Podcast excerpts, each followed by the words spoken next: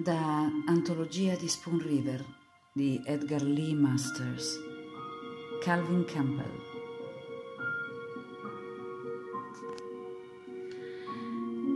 Voi che vi ribellate al destino, spiegatemi com'è che su questo lato della collina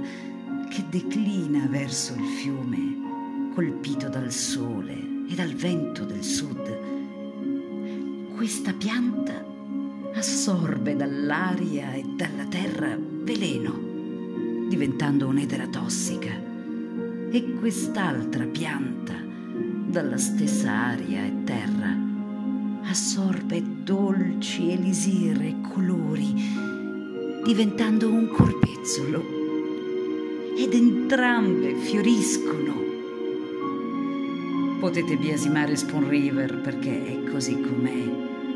ma chi accuserete per il fatto che in voi c'è una volontà che si nutre